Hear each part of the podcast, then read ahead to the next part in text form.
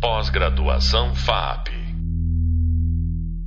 Além da tela.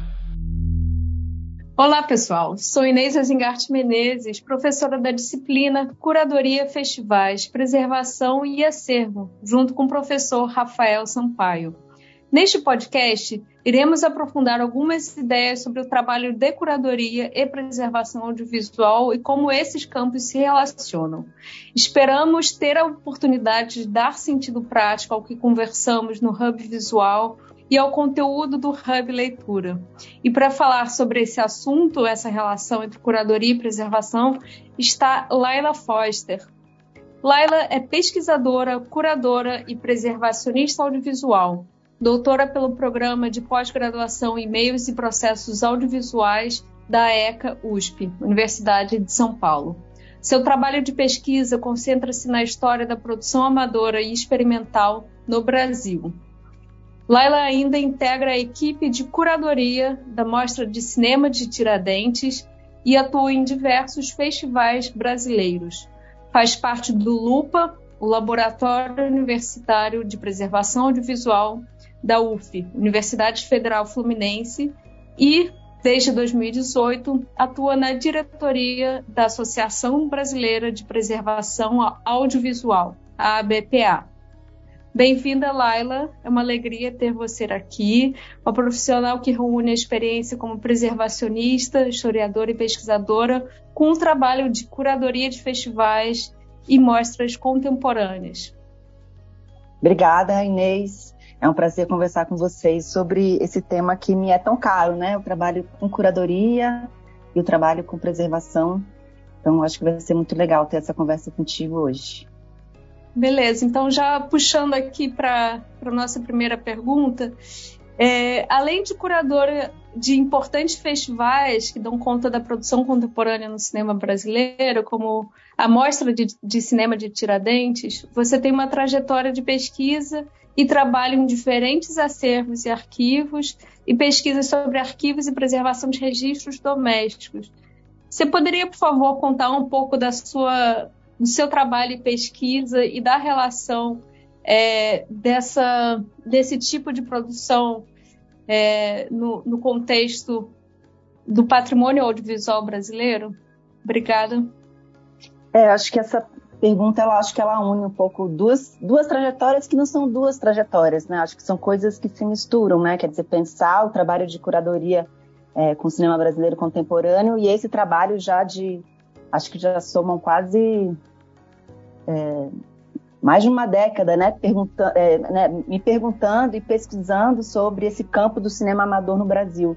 Eu acho que, para começar, o que une essas duas coisas, eu acho que é esse esforço é, contínuo é, de entender o cinema brasileiro, né, nas suas complexidades, nas suas variedades e nos, nos vários modos de produção, e também esse, esse jogo sempre entre o que é visível e o que é invisível, né? O que, que acaba, o que, que a gente traz a visibilidade com uma curadoria de, de uma, de, né, de, um, de uma mostra de cinema contemporâneo e o que, que a gente traz à tona, né?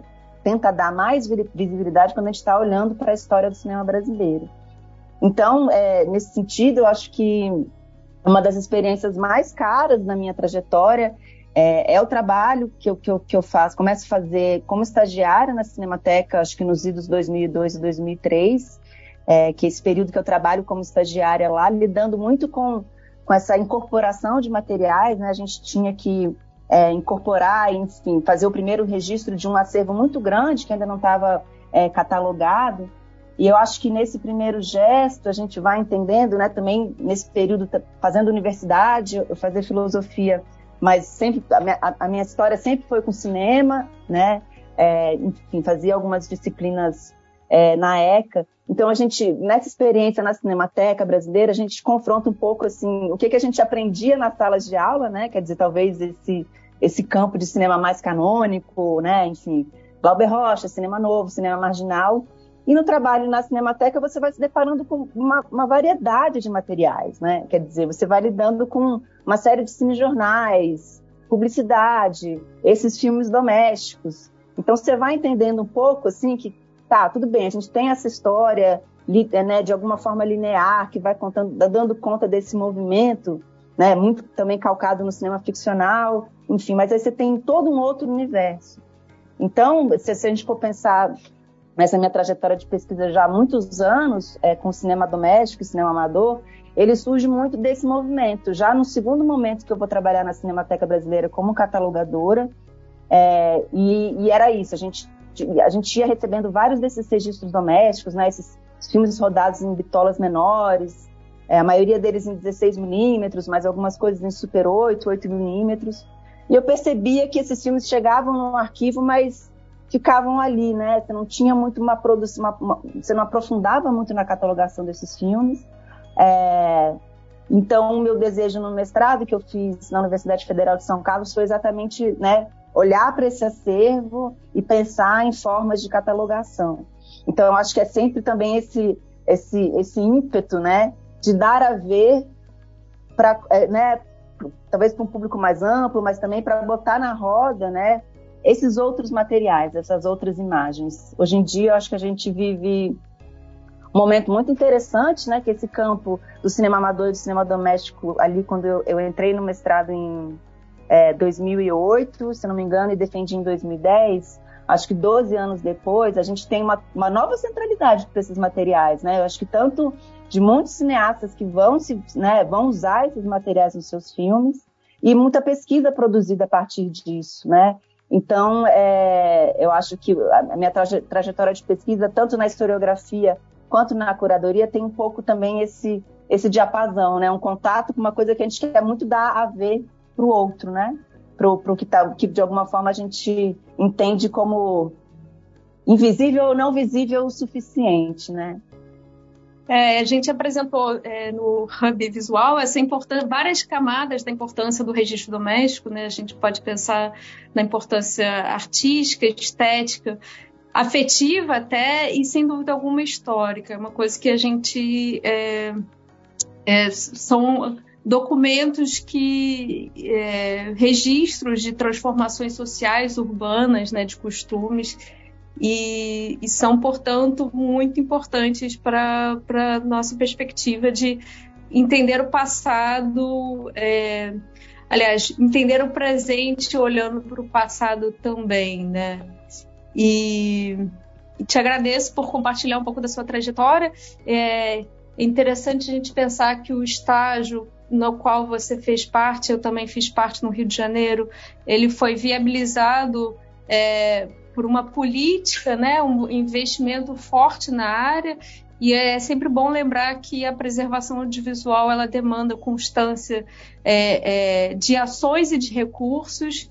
E a gente teve um boom dessa área no início desse século, justamente com investimentos consistentes, né, por programa, criação de programas e de editais.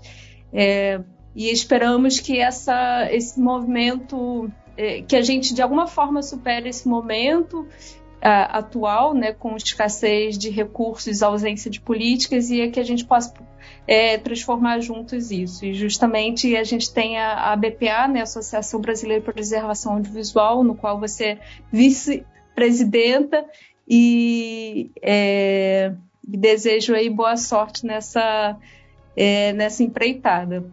Então, voltando um pouco mais sobre o trabalho de curadoria, é, você poderia, por favor, comentar um pouco quando você está montando uma programação de filmes, quais aspectos você considera cruciais para montar essa programação? É, e quais cuidados que você acha que uma curadora, curador deve ter ao montar uma programação? É, a gente tem tido um debate muito intenso, né, sobre quer dizer o que é curadoria, o que é programação. É, enfim, eu estou sempre tentando é, formular né, o que, que, seriam essas coisas, mas eu acho que, enfim, quando a gente vai pensar é, no que, que é importante quando a gente vai pensar uma programação, acho que a gente não tem como pensar uma programação sem pensar num contexto, né? Onde que é esse cinema? Que cidade é essa? Que público é esse? Né? Que recorte que, enfim, às vezes eu sou curadora convidada para uma mostra específica, como recentemente eu fiz uma programação para Cinema Urbana, que é uma mostra de cinema e arquitetura, né? É, trabalho é, já há muitos anos na mostra de cinema de Tiradentes. Então, acho que não tem como a gente falar de curadoria e programação sem a gente pensar também nesse contexto e onde que a gente está localizado, né? Então é muito importante pensar isso. Eu fiz essa programação para o cinema urbana, que vai uma mostra que vai pensar a relação entre cinema e arquitetura, e para mim, em Brasília, né? Essa, essa mostra aconteceu aqui em Brasília. Então, para mim, era importante ter filmes de Brasília na programação, né? Quer dizer, como é que a gente. É, é, é, né? Foi uma programação que eu também me propus a pensar uma mistura do contemporâneo também com filmes mais antigos. Então, o que é que talvez a produção brasileira que a gente poderia botar na roda, né? Mostrar mais. Né? Brasília é uma cidade com poucos cinemas. É diferente de passar uma, fazer uma programação em São Paulo, né? Quer dizer, tem, tem, tem umas cidades que tem, eu acho que Brasília, nesse sentido, é muito carente, né? De espaços pra, do cinema como pensamento, né? Então, acho que isso acho que é a primeira coisa que a gente tem que fazer quando a gente está pensando uma programação. É... E aí tem, muita, tem muitas diferenças, né? Quer dizer, num festival é, como Tiradentes, que é um festival competitivo, é, que são filmes inscritos, né? A gente já vive um tempo é, é, de prestar muita atenção no que, no momento que a gente vai compor uma programação, é, quem que aparece, né? Quais são as figuras dentro desse, desse, desse contexto do cinema brasileiro que estão aparecendo, né? Então a gente vai prestar muita atenção, é, né, em filmes dirigidos por mulheres, homens e mulheres negras, todas essas questões, né, de LGBTQI+, quer dizer, quais são as, esse, esse campo de força, como que ele aparece, tanto nos filmes que chegam até a gente, quanto nos filmes que a gente vai selecionar, né? Qual que é a multiplicidade dos, das regiões e dos, dos, estados que aparecem nessa programação? Então, isso é um, é, é um dado que não antecede, né, o que, né, quer dizer, uma coisa que, enfim, que nos chega, né, mas quando a gente vai programar e selecionar os filmes, para a gente é muito importante ter isso em mente. Claro que isso não é a única coisa que a gente tem em mente, né? É, mas existem, às vezes, alguns critérios que a gente pode chamar de mais né, objetivos. Para a gente, isso é importante. Né? Isso vai estar, tá, de alguma forma, é, né, no parte pri ali de quando a gente vai pensar esse conjunto de filmes selecionados. Outra coisa é quando a gente vai pensar uma programação, por exemplo, de filmes, né, esse exemplo que eu dei, né, do cinema urbana, mas enfim, de outras experiências com filmes que vão lidar com, com materiais de arquivo, por exemplo. Eu acho que a gente vive uma dificuldade muito grande no Brasil de programar o cinema brasileiro do passado, né? Eu acho que a gente tem umas relações muito difíceis com os arquivos, não é necessariamente fácil ter acesso a esses materiais. Eu programei, programaria muitas outras coisas, né? Se, por exemplo, a gente tivesse mais acesso, um acesso mais, enfim, facilitado e, e democrático aos acervos da Cinemateca Brasileira, por exemplo. Existem acervos que são mais parceiros nesse sentido, mas isso é um dado de realidade do, né, dos arquivos brasileiros.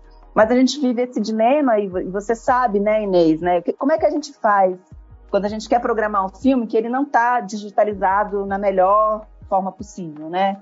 É, como é que a gente põe, né, dá a ver, talvez, a produção de cineastas que a gente quer muito que as pessoas conheçam, né?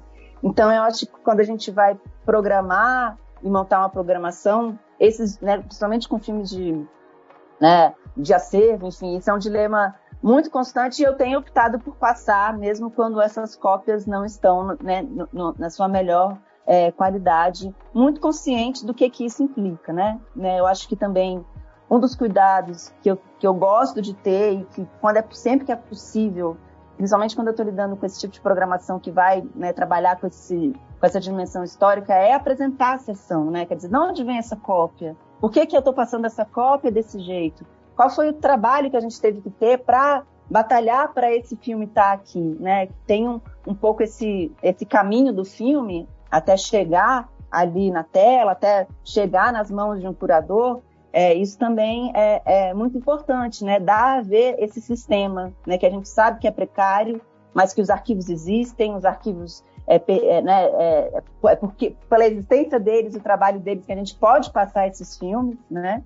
mesmo com às vezes com todas as dificuldades que a gente pode encontrar nesse meio do caminho, mas é importante dar a ver o que está por trás, né, da existência de um filme dos anos 70, como que esse filme está aqui, esse filme dos anos 20, como que esse filme está aqui. Então eu acho que esse tipo de cuidado, né, tanto quando eu estou montando a programação, quanto eu também estou apresentando as sessões, acho que é muito importante, é, acho que é crucial, assim. É, muitas questões aí, né, Laila? É, eu acho que você é, muito consciente da sua função, né, e traz Então, essa, essa questão de mostrar essa, essa busca, essa jornada é, por materiais de algum de um específico filme para poder apresentá-lo, é, isso, isso sem dúvida é, é algo muito importante. E não só contextualizar toda essa jornada, mas também contextualizar é, eventualmente por que, que tais materiais é, de um filme dos anos 70 talvez esteja tão é, com tantas marcas, né? Por que, que tem ausência de cenas? Por que, que eventualmente esse pode ser o último material possível dessa obra, né?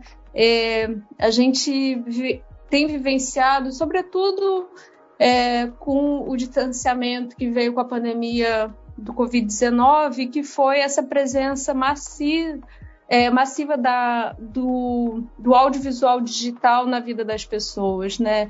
E a gente pode ver é, o quanto que é ampla a oferta de filmes, mas como que é escassa a oferta de filmes brasileiros não contemporâneos nesse, nesse serviço de streaming. E, e eventualmente a gente, é, pesquisando, a gente encontra alguns materiais, mas infelizmente com essas marcas. E aí fica, é, fica evidente a importância do papel do, da preservacionista, da curadora, em contextualizar, em fazer essa ponte entre a obra e o público, contextualizando esse material também.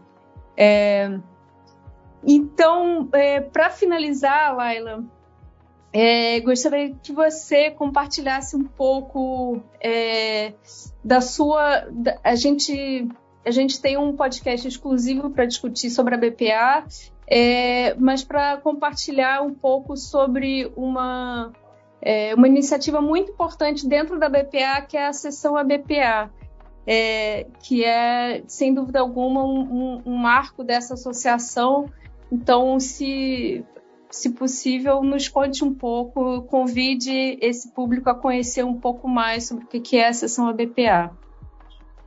Eu acho que essa, essa também essa junção dessas duas coisas, né? Meu trabalho como programadora e o trabalho com curadoria, porque no fundo a gente a gente a gente batalha nesse campo da preservação e enfim se dedica e o trabalho da BPA, meu trabalho na BPA tem muito a ver com isso, porque a gente ama os filmes, né? A gente a gente ama o cinema brasileiro, a gente quer que as pessoas possam conhecer o que a gente acaba conhecendo, né, nessa lida com os arquivos e nessa lida com o cinema brasileiro já de muitos anos, né? A gente tem um acúmulo, né, de, de, de filmes que a gente assistiu, de coisas que a gente gostaria de dar a ver, assim.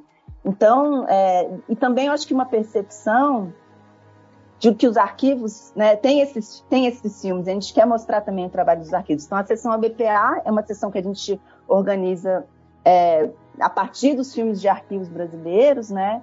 É, e a ideia é justamente dar isso, né? Dar a ver o trabalho e dar a ver esse que a gente poderia chamar desse desse cinema brasileiro que não é o cânone, né? Então a gente passa, a gente tem filme experimental, a gente tem filmes científicos, né? A gente tem filme doméstico, é, então é, é uma junção, acho que um pouco também de de valorizar o trabalho dos arquivistas, dos preservacionistas nos arquivos diversos é, do Brasil e mostrar esses filmes que a gente gosta tanto, né? Porque a gente, a gente batalha na BPA por conta disso, né? A gente tem uma relação de muito prazer e muita alegria nessa descoberta constante do cinema brasileiro. Então a sessão é um pouco também dar a ver os filmes, dar a ver o trabalho e e, e, curtir também, conhecer esse cinema brasileiro que eu acho tão maravilhoso, assim. Então fica esse convite, espero que os ouvintes, tenham ficado instigados a conhecer um pouco mais da sessão ABPA e conhecer esse maravilhoso, essa maravilhosa produção brasileira é, para além do cinema é, canônico, para além do cinema de ficção, até mesmo documental, e, e, conhecer um pouco mais da história das instituições é, que preservam, né, que estão nessa luta para preservar, mas também é, de profissionais. E então a gente, eu agradeço muito a Laila por compartilhar aqui a sua sua trajetória, a sua perspectiva. É... Alguma palavra final, Laila? Não, eu agradeço. Para mim é sempre um prazer falar dessas duas coisas é, que eu gosto tanto. E, enfim, uma trajetória. Também é bom a gente pensar na própria trajetória, né? A gente para para pensar, assim, nossa, já foi tanto tempo, né? Tanta pesquisa e tanto trabalho de programação. É sempre muito bom falar dessas coisas. Agradeço a conversa. Sim, e hoje podemos reconhecer que o registro doméstico ele tem um, um, um grande peso assim na, no campo do audiovisual, muito por conta do seu trabalho. É, e acabamos então de ouvir o primeiro podcast é, com a maravilhosa curadora, preservacionista e vice-presidente da BPA, Laila Foster. No próximo podcast, vamos aprofundar nossas ideias sobre a curadoria, preservação e como esses campos se relacionam e a importância de promover o acesso aos acervos e ao patrimônio audiovisual. Até breve. Pós-graduação FAP. Além da tela.